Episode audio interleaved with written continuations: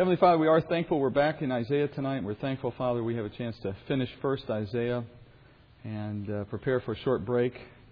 And uh, Father, I pray that tonight, as we've uh, devoted ourselves in time and an effort to come back into your word, that we would uh, likewise, Father, be uh, ready to receive what you've brought tonight before us. Uh, in so many ways, Father, the, the study of your word can lead us to slip into a pattern of simply seeing it as a homework assignment or as something we we fill our heads with. Father, I pray we'd never come to your word in that way. Tonight, especially, I pray, Father, we would just have a, a heart that knows you are here to speak with us, that your word is your instrument, but your spirit, Father, is living and amongst us and capable of, of uh, opening the scriptures to us in a way that no one else can. We look forward to that tonight. Father, may it uh, speak to us each individually in some way that you prefer so that we may be uh, convicted of sin if necessary, drawn closer to you, and and uh, prepared, Father, for the work you have before us in ministry. We pray these things in Jesus' name. Amen. All right, tonight, as I've said, we're going to finish first Isaiah. So, first Isaiah was 1 through 39. Second Isaiah is 40 through 66.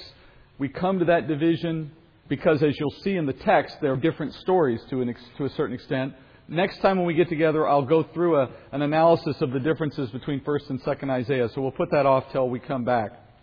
But tonight we're at the end of 36 and the beginning of 37, the last three chapters of, of 1st Isaiah. At the end of 36, just to remind you of where we were, we saw that interesting scene where the Assyrian commander, Rabshakeh, was standing outside the wall making threats against the city of Jerusalem and speaking to Hezekiah, King Hezekiah's representatives, the three men that Hezekiah sent to approach this commander from the wall. Some of the things that Rabshakeh said, you remember he said he was going to empty the city of its people and that he was going to take them off to live in another land. They couldn't uh, defend themselves, their God wouldn't protect them, so on. Uh, among other things, he probably induced a bit of a, a panic uh, in the hearts of the city that heard the message at the wall, though none of them said anything to him as Hezekiah had required. Now the scene moves to Hezekiah. So these representatives that heard all of this at the wall leave, and at the end of 36, we hear that they've gone back to tell Hezekiah what they heard from the Assyrian commander. Then, verse 1 of chapter 37. When King Hezekiah heard it, he tore his clothes, covered himself with sackcloth, and entered the house of the Lord. Then he sent Eliakim, who was over the household, with Shebna the scribe and the elders of the priests, covered with sackcloth, to Isaiah the prophet, the son of Amoz. They said to him, Thus says Hezekiah, This day is a day of distress, rebuke, and rejection, for children have come to birth, and there is no strength to deliver. Perhaps the Lord your God will hear the words of Rabshakeh, whom his master the king of Assyria has sent to reproach the living God, and will rebuke the words which the Lord your God has heard. Therefore, offer a prayer for the remnant that is left. So the servants of King Hezekiah came to Isaiah. Isaiah said to them, well, thus you shall say to your master, Thus says the Lord, Do not be afraid because of the words that you have heard, with which the servants of the king of Assyria have blasphemed me. Behold, I will put a spirit in him, so that he will hear a rumor and return to his own land, and I will make him fall by the sword in his own land. So Hezekiah hears the news from the wall. He realizes the hopelessness of the situation based on what has been reported to him. And what he's really realizing more than anything is that his plans to rely on Egypt as a means of repelling the Assyrians, they've failed, obviously. More than just failed, they've brought Assyria in anger to the walls of Jerusalem, ready to bring retribution against their upheaval, against their rebellion. And as a show of, of his mourning and his distress over all of this, he does the traditional Eastern thing. He rips his clothes, literally. He puts on sackcloth, very rough uh, material, one that signified mourning and he's in this state of mourning, kind of a recognition that there is something to mourn about, and then sends those same diplomatic representatives to Isaiah. So Isaiah becomes the one person he can turn to, it seems, for some kind of help. Now remember, Isaiah was the one who warned the nation not to seek an alliance with Egypt, or else bad things would happen to them, right? So when Isaiah was speaking with that authority from God to Hezekiah, he was ignored. They went off, they sought to find refuge in the hands of their enemy, Egypt. And more generally in the hands of men. So they didn't go to God, they went to men to solve their problem. Ironically, now that that's failed, they're back at step one, realizing their only hope was to go back to, to the Lord. And, and you know, you've probably heard more than a few preachers on Sunday make a similar point, right? That the last thing we do is pray, the last thing we do is appeal to God, only after we've tried everything else. How much easier would it be to reverse that? Is probably the lesson that you can take from this. So Hezekiah now seems ready, ready, it would appear, to admit his mistakes and to seek Isaiah's counsel, ultimately to seek the Lord's mercy through Isaiah. He describes his current day situation as a day of distress, rebuke, and rejection. Now, the distress part, that's obvious, right? They're under distress. The rebuke and rejection part would more than likely refer to God's apparent rebuke of Hezekiah and the rejection of the people of Israel in light of what was apparently about to happen to them. So he's acknowledging that they're being rebuked by God for their sin. That would seem to be what he's saying. If you put the three together and you read into it a little, and also take into account the fact that he's in a sackcloth, he's mourning, you can come to the assumption, I think safely, that he's repentant. This is all evidence of a man whose heart has become repentant for what he has gone off and done. Now he's recognized, oh, Isaiah told me this would happen, so here he is looking for Isaiah uh, to bring mercy. So he asks for God's mercy. Look at the basis of it. The basis is not on some self assessment of merit. He didn't come to him and say, You need to do this for me because we are uh, your people. We are worthy of this, or you know, something to the effect of we need it or we deserve it. The basis for his appeal is God's willingness to defend his own honor, his own name, against the blaspheming that had gone on from Rabshakeh. Remember what Rabshakeh was saying, right? He was saying, Your God's no better than all these other gods. All these other nations fell when I came into town. Their gods didn't save them. What makes you think this God's going to save you? then he went a step further and he said, Don't let your God deceive you. To suggest, of course, that God lies and tells you he can save you when he can't.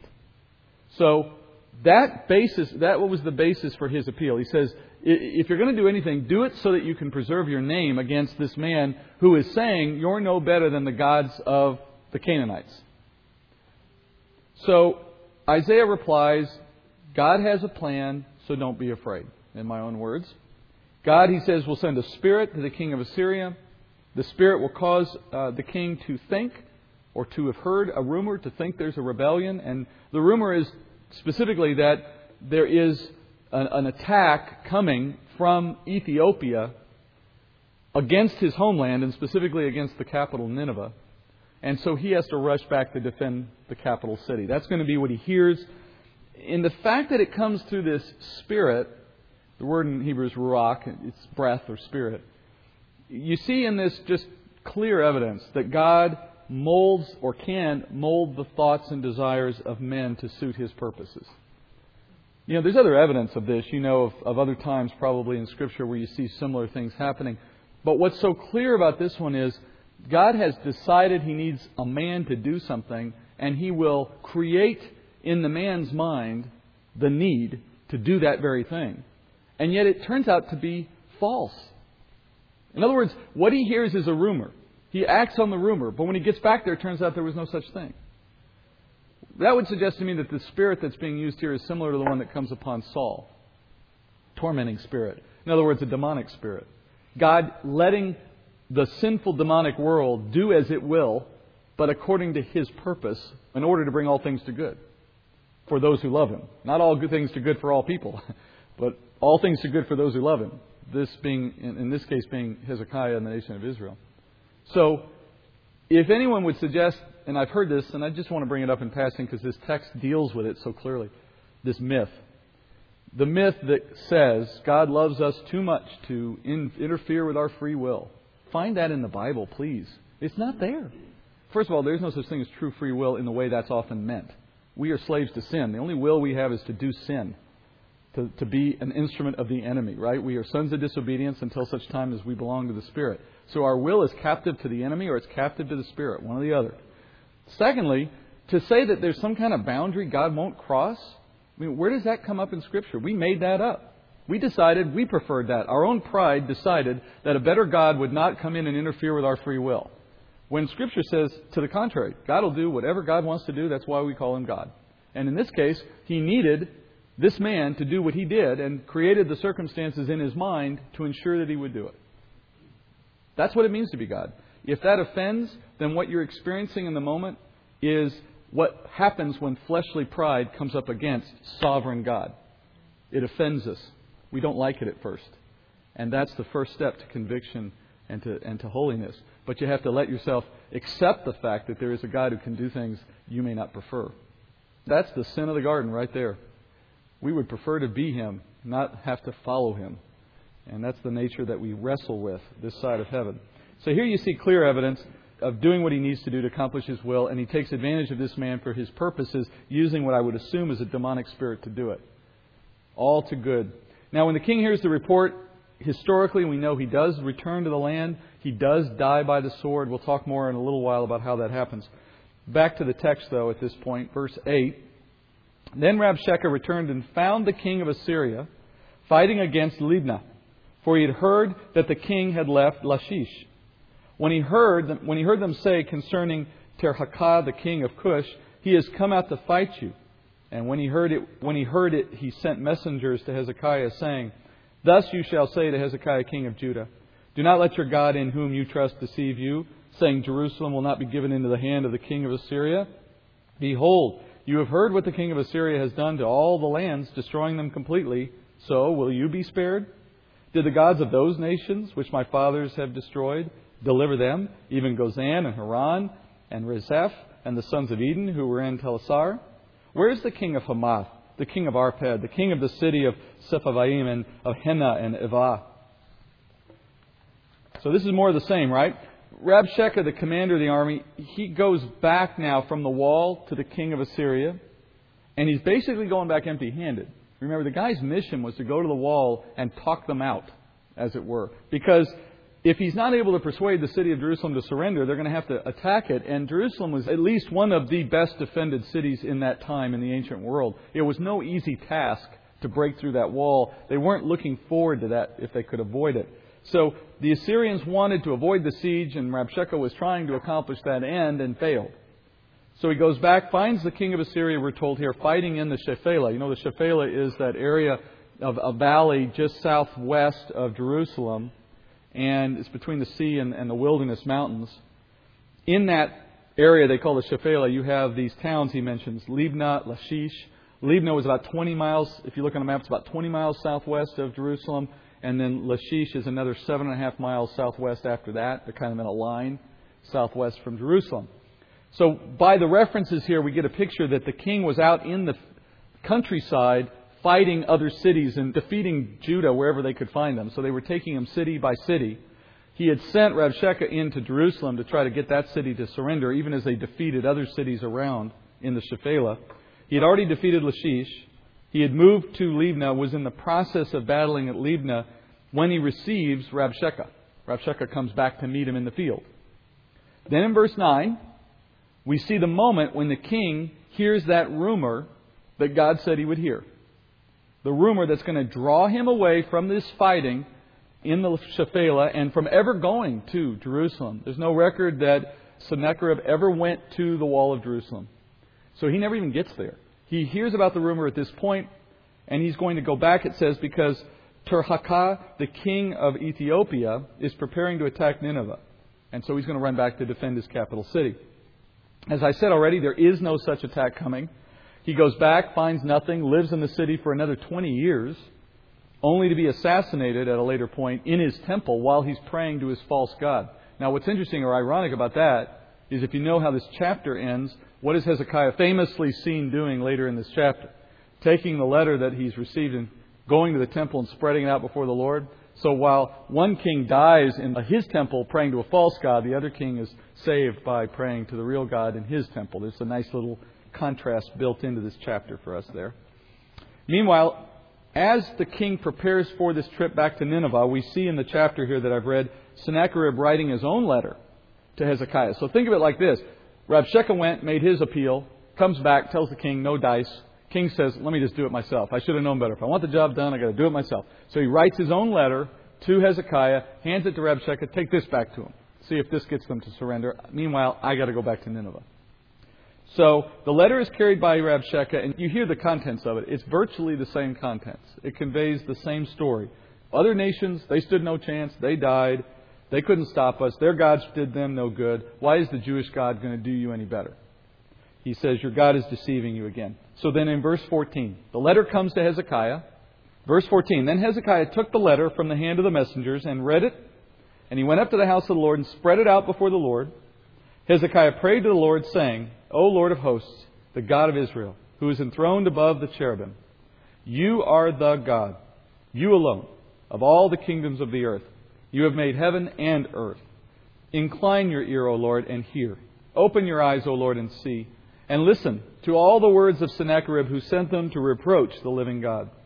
Truly, O Lord, the kings of Assyria have devastated all the countries and their lands, and have cast their gods into the fire, for they were not gods, but the work of men's hands, wood and stone. So they have destroyed them.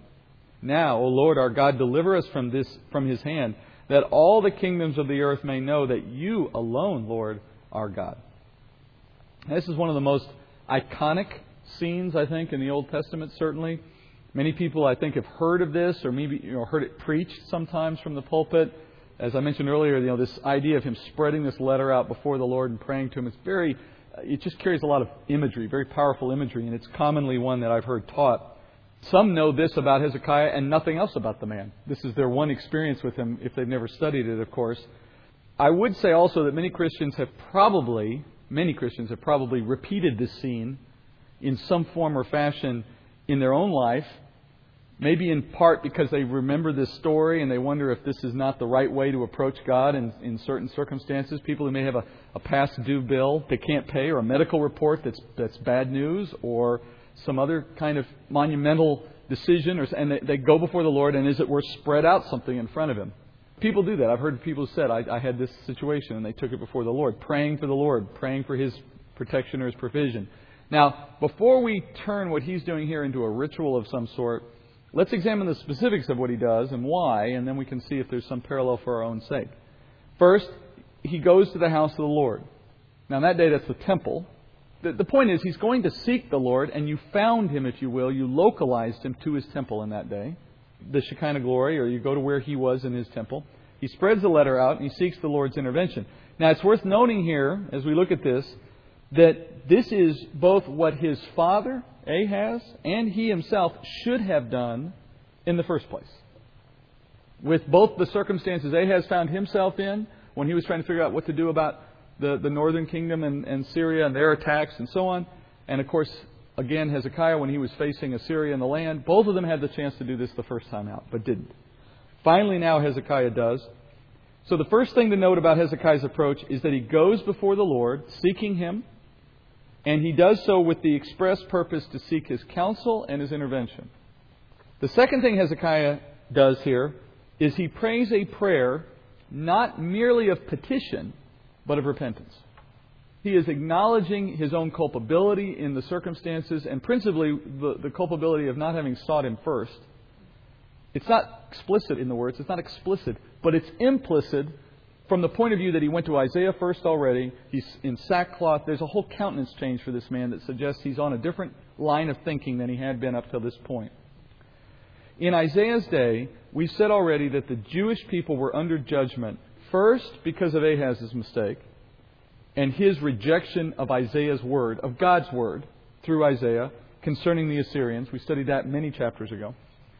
And then now in Hezekiah's day, they've, they've come under even greater judgment God has turned the heat up a little bit because their present day leader, Hezekiah, entered into a covenant with Egypt. So the first mistake was Ahaz seeking the alliance of Assyria against Syria and northern kingdom of Israel. That's what brought Assyria into the land to begin with. The second mistake was Hezekiah saying now that they are in the land, instead of sitting tight and accepting God's judgment, he went to Egypt looking for an ally, repeated his father's mistake, God turned the heat up even worse. But remember, this, this entire story foretells the story of the Jews in tribulation.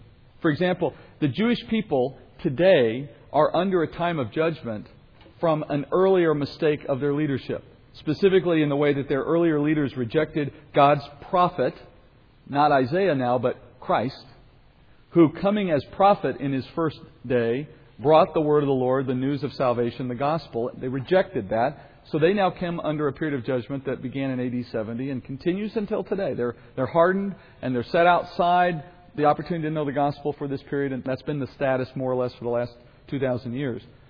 Now, just as with the earlier incident with Hezekiah, there will come a day when this nation of Jews, as it exists in a future day, will come under even greater judgment because new leaders come to power and make similar mistakes again, entering into a covenant now with the Antichrist.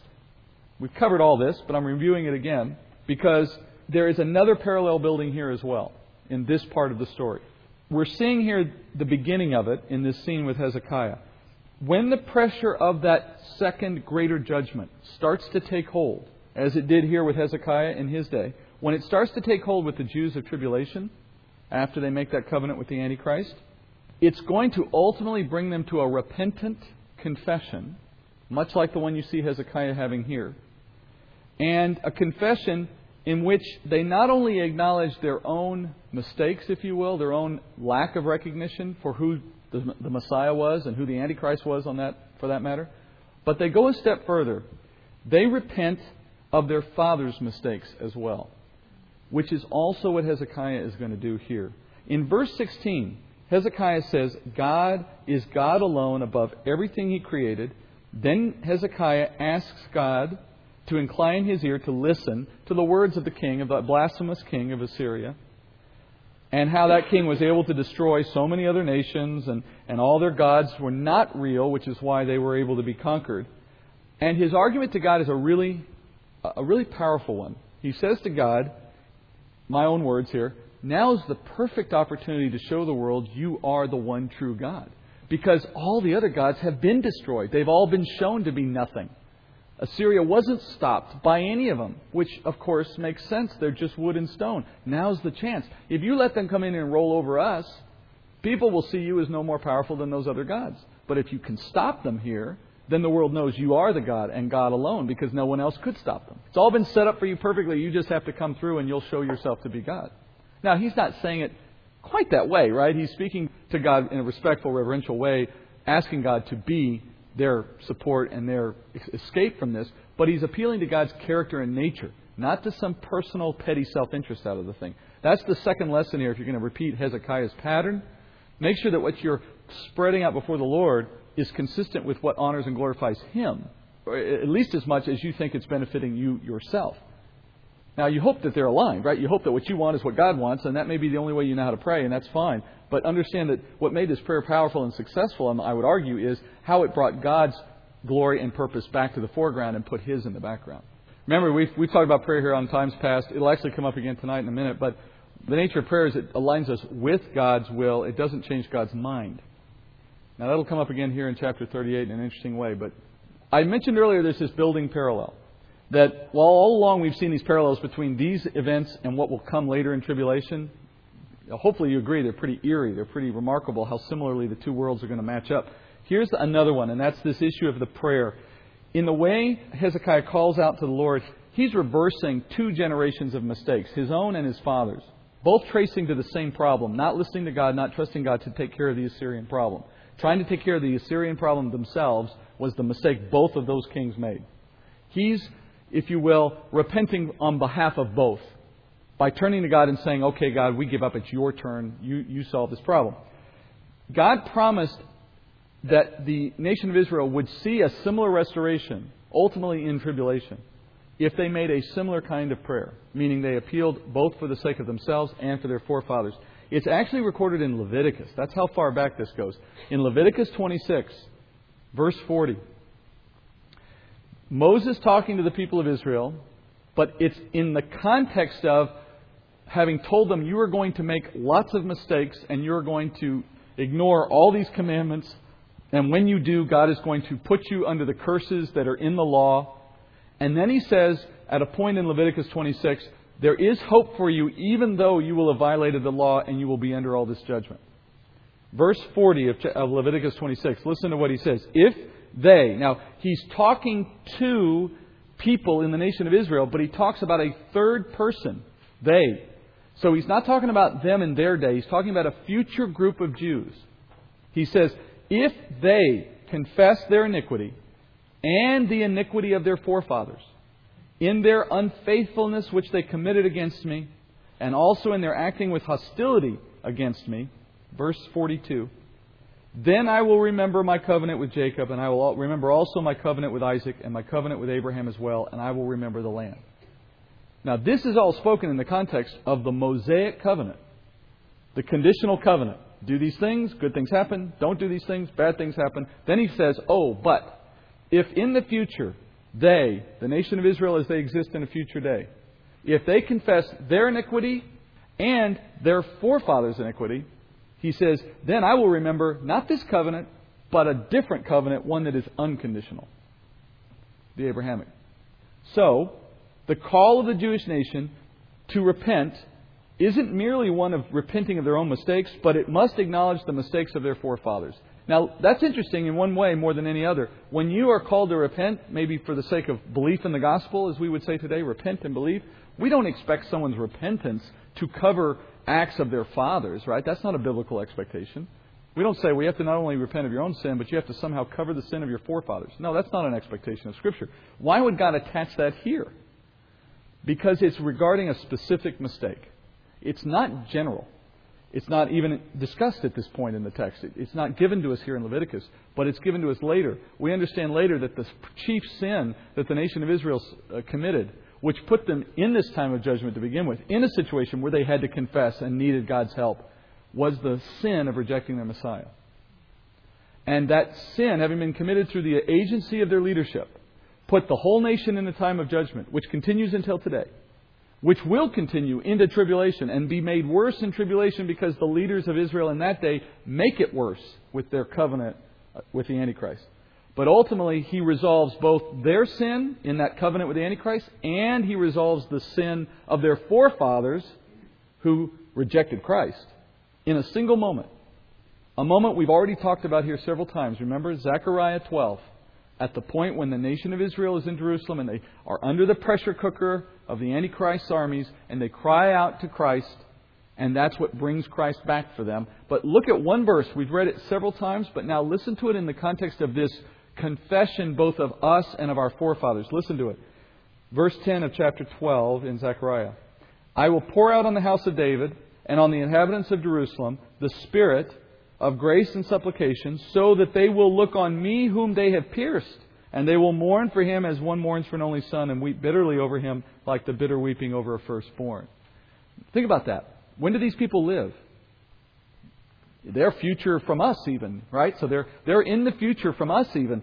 And this is saying that when they come to this moment of repentance, what did they express regret over? Crucifying Christ. They couldn't have been the ones to crucify Christ. They're thousands of years after that moment in their own life. Why are they taking it upon themselves to confess that sin? Because they are confessing their sin in conjunction with the sin of their forefathers, the nation's sin in rejecting the Messiah. That's effectively the same thing that Leviticus 26 just said has to happen. Confess, confess your sin and the sin of your forefathers, this sin of putting the Messiah to death.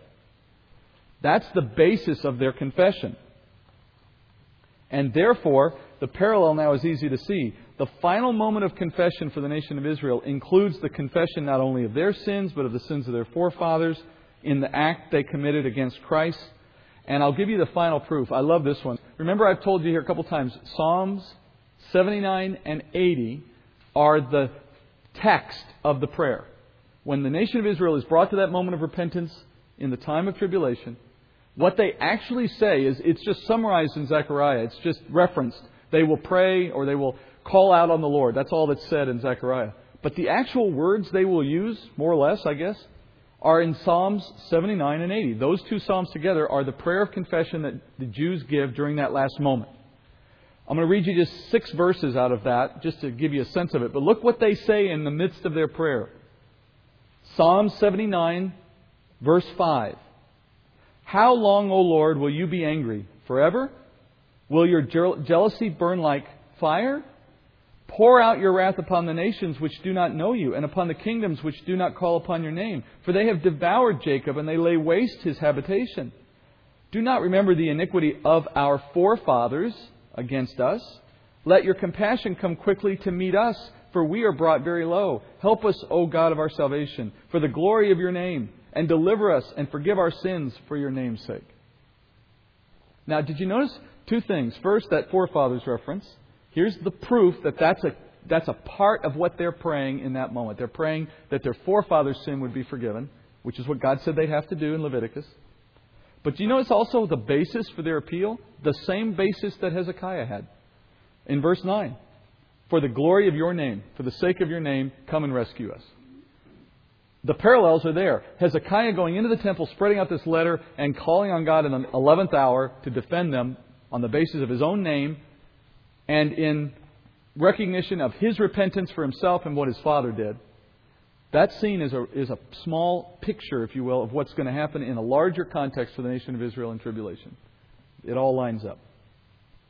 In this moment, I, in this moment here in Isaiah, this same kind of comprehensive confession is happening and then a call for God to defend his honor. Now we get to God's response in verse 21 of Isaiah 37. So back to 37, verse 21.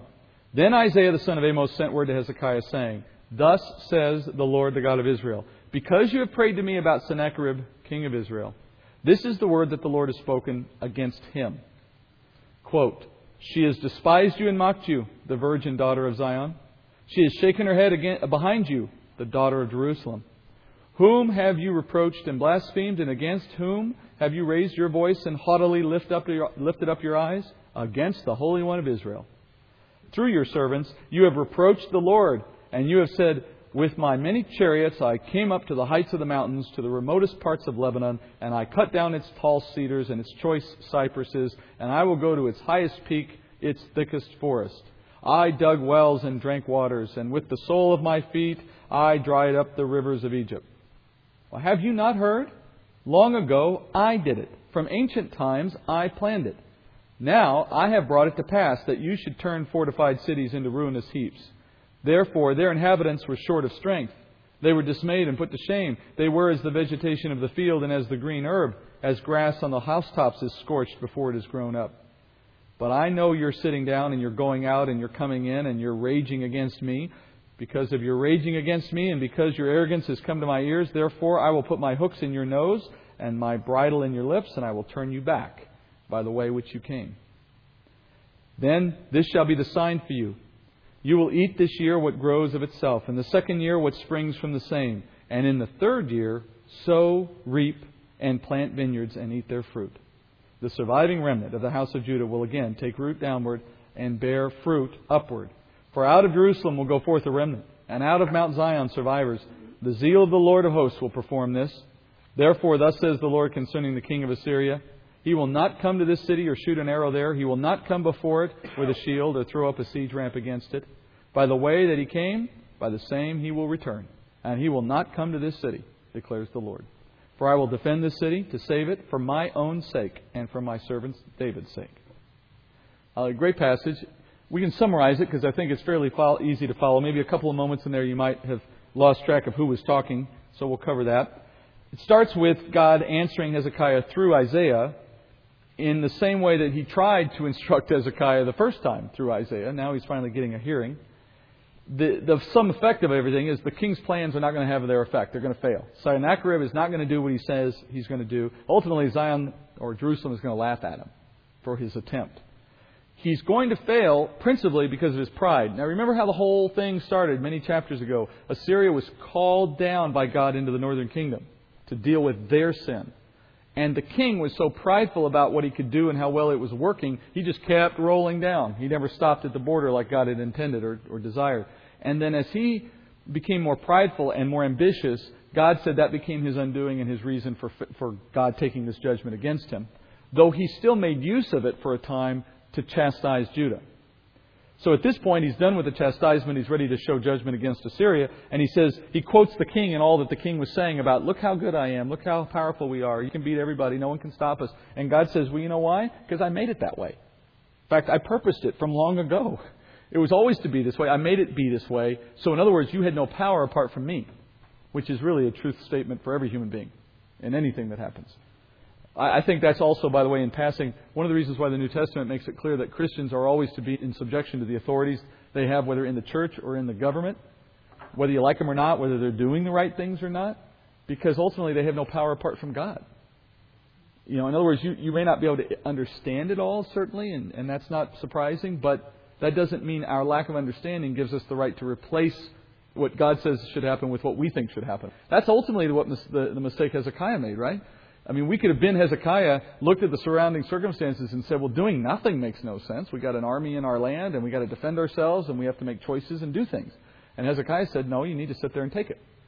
And Hezekiah's thought in the moment was, that makes no sense.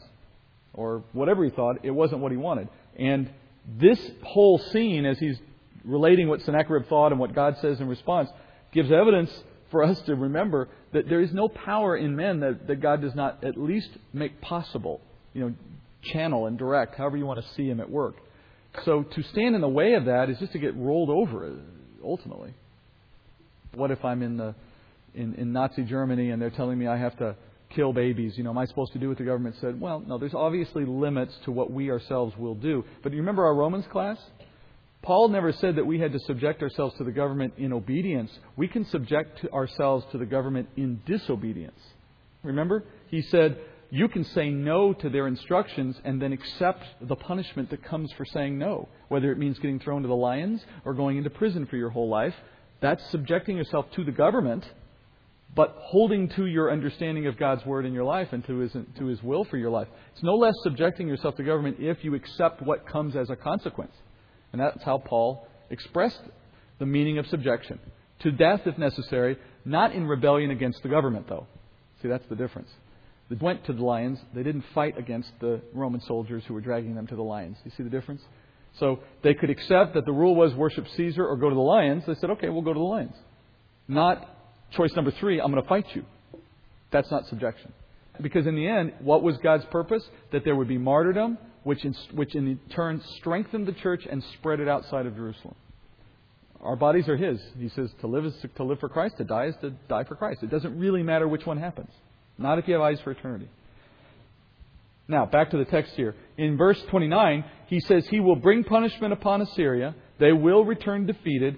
And then in verse 30, Isaiah gives Judah this sign of confidence in God's word. He says, The Jews today are eating what grew on its own. Now, that's a reference to the fact that the, the effect of having Assyria in their land was to prevent them from going about normal agricultural work. They couldn't go out into the fields, plow up the field, sow the field, plant the field, be ready for it to harvest in the next year. That whole cycle had been broken because of the disruption of the armies around the city and so on. So God is promising them, you will have enough to eat just living off of the land, what grows naturally this year. And of course, if you can't plant this year, there won't be anything to eat next year either. So he's saying, this year and next year, I will ensure you have enough to eat.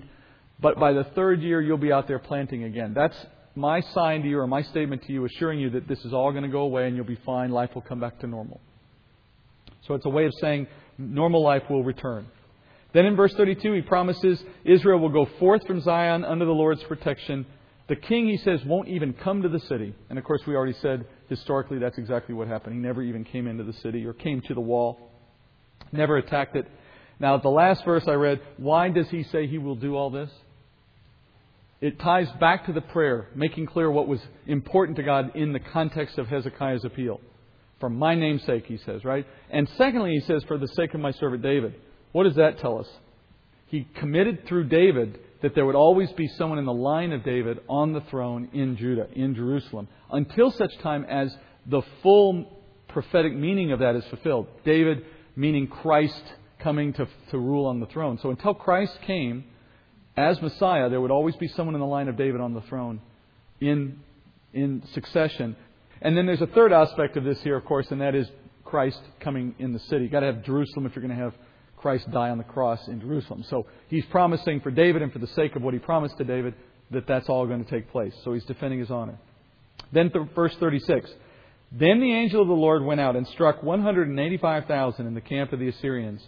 And when men arose early in the morning, behold, all of these were dead. So Sennacherib, king of Assyria, departed and returned home and lived at Nineveh. It came about as he was worshiping in the house of Nisroch his god that Adrammelech and Sharezer his sons killed him with the sword, and they escaped into the land of Ararat. and Esarhaddon, his son, became king in his place. Now, verse 36 37, just understand Sennacherib doesn't see the destruction of his army and then leave. He's already left. He never went to the city. They, they, one happened and then the other. In this scene, the army is wiped out, and we first recognize who it is doing it here, right? The angel of the Lord, we've talked about already, is Christ, pre incarnate Christ. Another parallel to what we know happens in tribulation for the Jews, the parallel between this moment and the future moment. How is the army of the Antichrist finally destroyed as they surround Jerusalem? By Christ's return, by the sword of his mouth, as, as Revelation would describe it. The best uh, explanation I've found, uh, from history anyway, is the ancient Greek historian Herodotus wrote about this. Now, interestingly, the Assyrians didn't record anything about it, which is not unusual for them. Their official records never recorded any defeats or bad news about the king, and yet they're gone. The only record that you see of, of Sennacherib's uh, exploits in Judah records his defeat of 40 something cities and how he terrorized the people of Jerusalem. I mean, there's some vague reference to him doing bad things there, but never destroying the city. That's never mentioned, of course, because it doesn't happen. And no mention of how his army gets wiped out. It just it's it's absent those details. But we know that that was not un, uncommon for them. They didn't like to record bad news. But Herodotus didn't have that problem. He talks about a wiping out of roughly the same number, about 180,000 troops dying outside of Jerusalem. He attributes it to a horde of mice that descended upon the army in the camp, which then led to bubonic plague. So they didn't call it bubonic plague, but we know that that's the disease they were likely describing. And that would be consistent with rodents. Does that remove the supernatural component of it all? Of course not. But we're saying that it is certainly possible that the way the angel of the Lord carried out the attack could have been something like this. Something that was miraculous in, in the sense that you would never expect a horde of, of rats to show up on cue against 200,000 men at the right moment. But the fact that he did it this way doesn't lessen him in power. It just shows that's maybe the method. Now, of course, Herodotus is not scripture, so maybe it had nothing to do with it. So now, with chapter 37 concluded, Isaiah now moves backward in time. Just a little bit, but he moves backward. The first question you'll have is, well, why? Well, because he's presenting a prologue, something that occurred before the events of chapters 36 and 37 in those two chapters, if first Isaiah ended at the end of chapter 37, you might be tempted to conclude that it ends like every Hollywood movie ends, right? A happy ending. The army is defeated, Hezekiah comes back, he's a good guy again. You know, the sun sets on Jerusalem singing hand in hand, and it's something like the end of a movie. And I think his intent here is to make clear that even though these next two chapters happened before those events, they give you enough of an indication about what's coming next that they take away the happy ending. So he puts the, the, this whole scene, these two chapters, at the end in, in the order he writes, so it's the last thing you hear, making clear to you that the ending is not supposed to be happy, but it actually records events that came a little earlier, and the text itself will show you that they came earlier. It's an attempt here to make clear that there is still yet not restoration and glory for the nation of Israel. They are still in trouble. So look at verse 38, uh, chapter 38, verse 1, and I'll build on this as we go, and you'll see it, I hope, with me. In those days, Hezekiah became mortally ill. And Isaiah the prophet, the son of Amoz, came to him and said to him, Thus says the Lord, Set your house in order, for you shall die and not live. Then Hezekiah turned his face to the wall and prayed to the Lord and said, Remember now, O Lord, I beseech you, now I have walked before you in truth and with a whole heart and have done what is good in your sight. And Hezekiah wept bitterly. That opening phrase, in those days, it helps us begin to see that this is moving the narrative out of the immediate context, the immediate moment of Assyria's siege, and yet it tells us it's somewhat about the same time. So it's not years earlier. In fact, uh, Hezekiah, we know, dies in 686 BC. So 686 BC is when he dies. You'll know when we get a little further into this story that he's about to get a reprieve from God concerning this death warrant. How long does he get reprieved for? 15 years. So if he dies in 686 BC and this scene is going to add 15 years to his life, that means this scene is happening in 701 BC. The Assyrian siege of Jerusalem occurred in 701 BC. So in the same year that the siege is taking place, he has this experience. Now we just have to figure out which one came first. They're clearly in about the same time, but one had to happen before the other. Can we tell which one happens first? Well, what did chapter 37 end with? The army dead. He's already covered the army being wiped out. If chapter 38 happened after chapter 37 in, in chronology, in other words, if he gets sick after the battle's over, then when we look a little further down here, verse 6, just to jump there for a second, I will deliver you and the city from the hand of the king of Syria, and I will defend the city. That phrase makes no sense if this happened after. He can only make that statement if the siege is still going on. So this whole scene takes place in the same year of the siege while it's going on, but before it's resolved, as you saw in chapter 37, before he goes to the temple, before he lays it out in front of the Lord. So this is just a little earlier than that. But Isaiah obviously wants you to hear this last. There's something about this whole scene, and it goes into chapter 39. You need to know as you remember the end of Hezekiah and the end of 1st Isaiah. All right, so back into the events here. Hezekiah is dying. God declares through Isaiah that this illness will kill him. I love the way he says it, right? You shall die and not live. Just in case you're wondering. Hezekiah's dying. He says, Set your house in order. Now, what that literally means is at least two things. First, your will and testament needs to be written. You need to assign the inheritance of your, of your family's possessions and all of that, kind of set up your will. But in this case, Hezekiah's got no kids at this point in time, so he has to assign a successor. That's probably the more important of the two things he'd have to do at this point. Figure out who's going to follow you in the line of succession. And then as Isaiah leaves, he leaves the room with this, dropping this bombshell, walks out. Hezekiah, then we're told, turns to the wall, and I, I think the sense here is one of just going into a private moment and praying to the Lord over this news. He makes an appeal here for mercy. Now, what's the basis of his appeal here? The basis of his appeal here is his own godly walk with God. Second Chronicles, when it relates to the same story, affirms that he was a godly king. Some would argue that the descriptions in Second Chronicles would appear to suggest he was even more so than David. But where you rank him in, the, in, in terms of godliness among Judah kings, regardless of that, he's not a, an apostate king. He's, he's considered one of the better kings, obviously. So it's not entirely wrong for him to say these things, but it's an interesting appeal. And in some respects, I guess it's the only one you'd make if you were him, right? I want to walk with you and serve you more. Let me live longer. That's kind of what he's implying at this point. Then, in response to that simple prayer, verse 4 Then the word of the Lord came to Isaiah, saying, Go and say to Hezekiah, Thus says the Lord, the God of your father David, I have heard your prayer. I have seen your tears. Behold, I will add 15 years to your life. I will deliver you and this city from the hand of the king of Assyria, and I will defend this city. This shall be the sign to you from the Lord that the Lord will do this thing that he has spoken. Behold, I will cause the shadow on the stairway, which has gone down with the sun on the stairway of Ahaz, to go back ten steps. So the sun's shadow went back ten steps on the stairway on which it had gone down. So his response to, to Hezekiah is couched in terms of David again. He calls himself the God of your father David. You know, you don't reference David like that routinely in Scripture as, as God. You don't see him saying that about himself routinely. He only invokes that when he wants to make a point about his motives, I think. And his motives here are honoring David and the covenant that was made with David concerning the kingship. What's the problem with Hezekiah dying right now? No kings to follow him. He would have cut off the line of David. He's not going to do that. Which begs the question why did he have Isaiah show up in the first place and say, You're certainly going to die and you will not live? It, it seems funny, right? Like he was never likely to do that. Or it seems to suggest that, right? In those 15 years that will follow from this moment, Hezekiah is going to have sons. And he's going to be able to perpetuate the line of David. In fact, Hezekiah's son is 12 when he begins ruling, and Hezekiah himself dies the next year. So his son is born soon after this moment, within a year after this moment.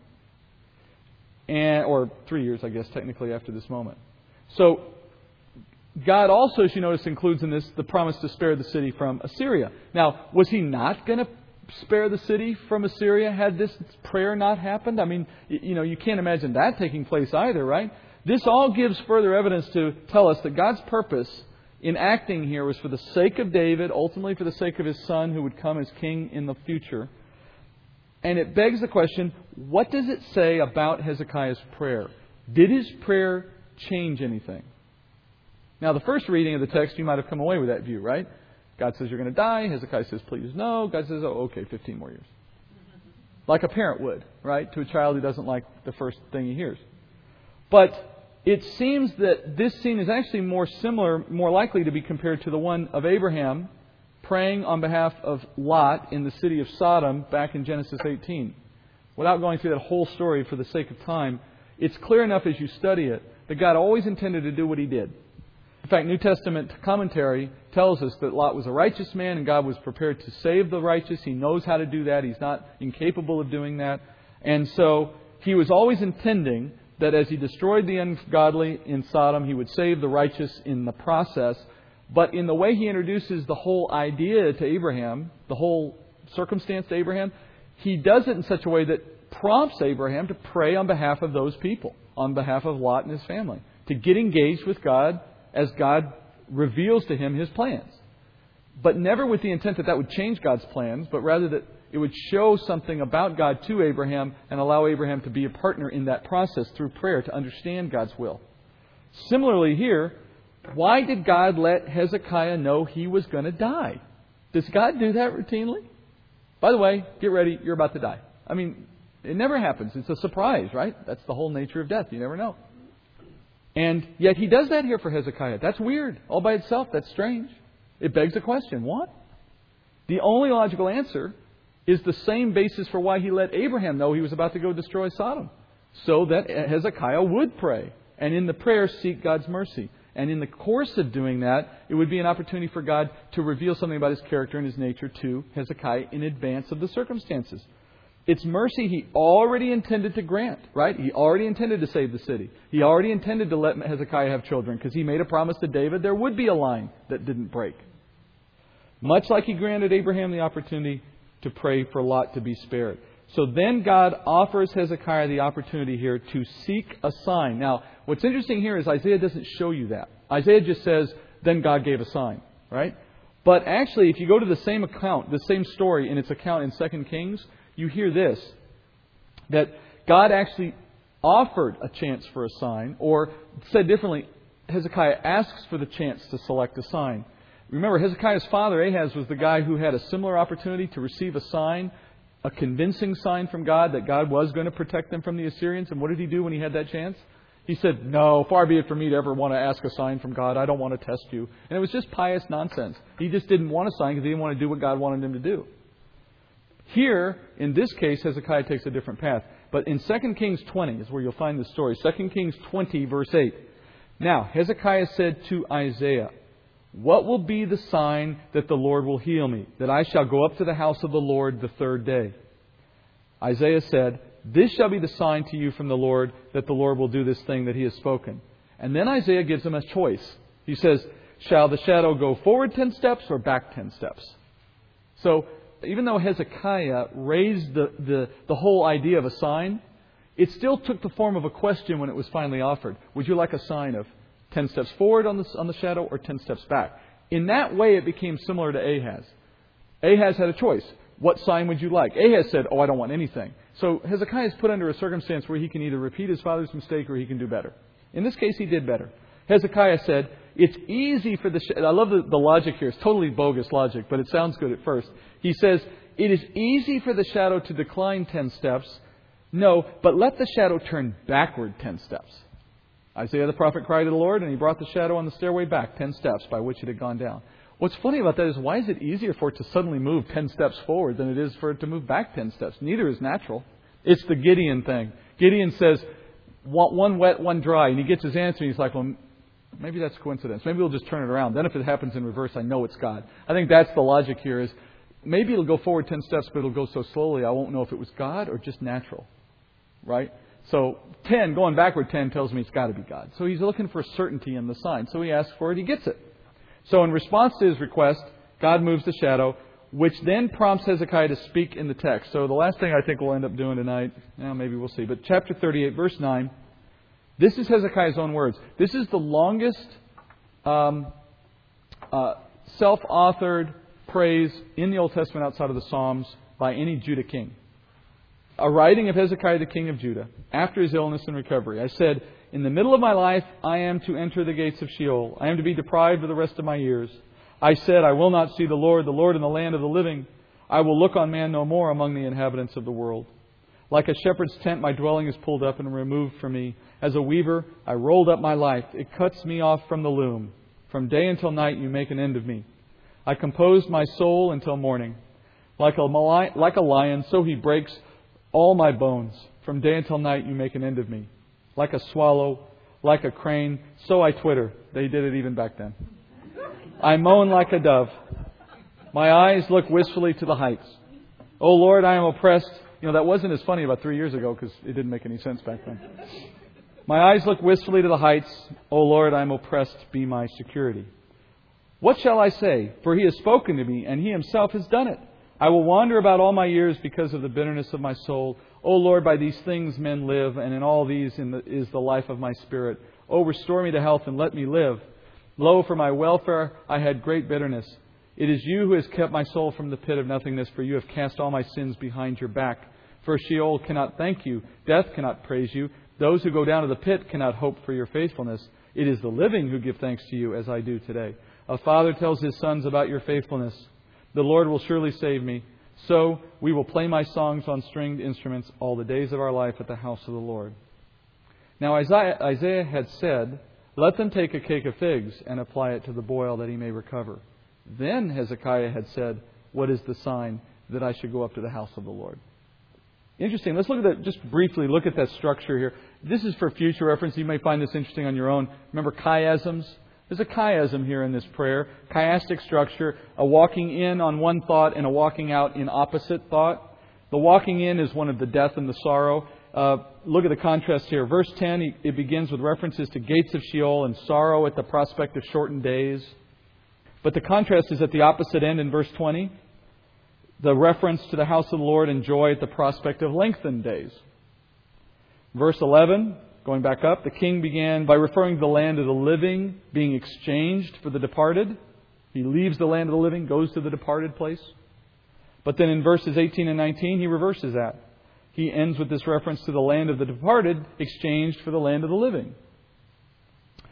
Similarly, 12 and 14 are contrasted with 15 and 17, the hostility of God with the restoration of God. I mean, there's just a clear pattern there back and forth. What do you make of verses 21 and 22? Here's where the whole idea of him putting this story at the end, not back where it belonged chronologically, here's where it starts to really show. Because up till now, there's really not been much there to work with. It's just Hezekiah going through this experience. He seems to do well. He takes the news, gets sad, prays, gets healed, praises God. Right? Nothing much there. But look at how Isaiah throws a couple of thoughts there at the very end. Verses 21 and 22 don't seem to fit, do they? They seem like they should have been at the beginning of the story because that's what they're describing, what happened at the beginning of the story. In the beginning, Isaiah must have said at some point, here's how God is going to heal you now that He's decided to give you back your 15 years. We're going to put this cake of figs and put it on the boil. Well, whatever he had obviously involved boils. And he says, here's some figs, stick it on your boil. And then what does Hezekiah say? Uh, can you give me a sign that this is going to work? I mean, I trust you, and I like the whole 15 year thing. That sounds great, but, you know, figs on my boil, I don't know if that's really going to take care of the problem enough here. How about a sign? Does that sound like the right approach? That sounds problematic, doesn't it?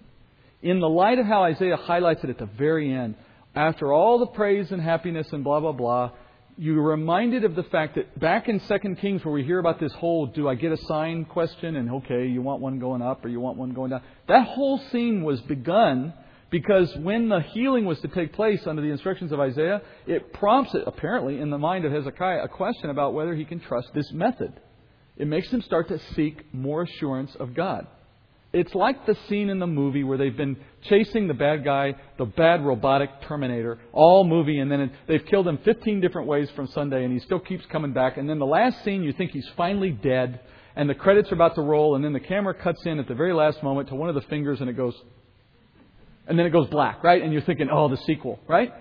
It's like that. It's like we think we've solved the problem of Hezekiah and all the sin, and there everybody's back on track, and he's got 15 more glorious years, and so on. And then this little sliver of doubt comes back into the text to suggest eh, it's not all so good after all. What meaning does verse 22 have by itself? why would he add that to the very end of the story? It kind of stands out as irrelevant at that point. It's just a detail in the, in the, in the story. But it's an important detail because what it suggests about the man's thinking as he asked for the sign. It's in conjunction with why he asked it. He asked it because he didn't trust the solution that Isaiah was bringing. It introduces again the element that Hezekiah's faithfulness was always rocky, like every man's is. That he was not perfectly wedded to the Lord in faithfulness. He had a he had this side of him that was was not clearly aligned with God's will. And then chapter 39, verse 1. At that time, Merodach Baladan, son of Baladan, king of Babylon, sent letters and a present to Hezekiah, for he heard he had been sick and had recovered. Isn't that thoughtful?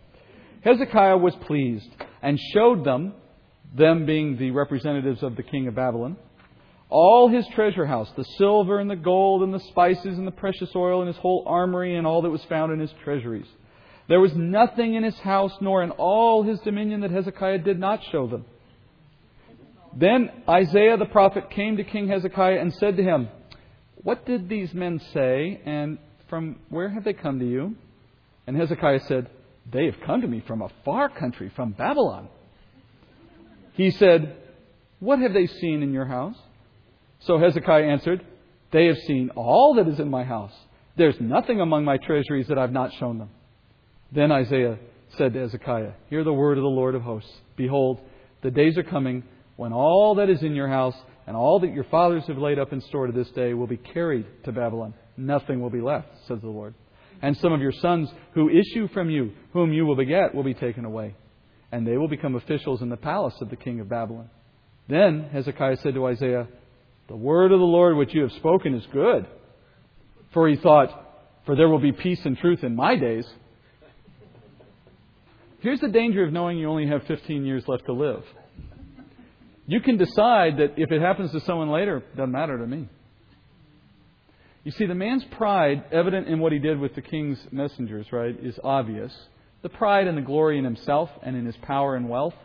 Really, that's at the core of what he was making mistakes with all along, right? He, he valued his own abilities to decide what to do. He valued his own strength and his alliances and covenants and so on all of that was at the root of the problem to begin with.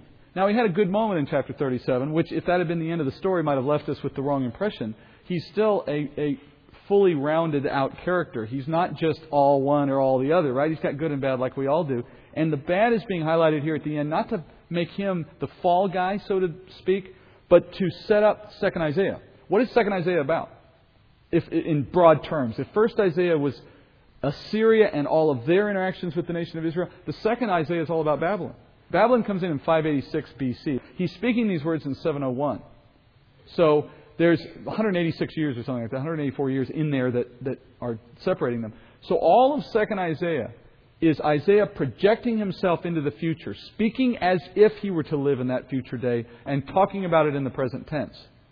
But, but prophetically speaking about it, hundreds of years in advance.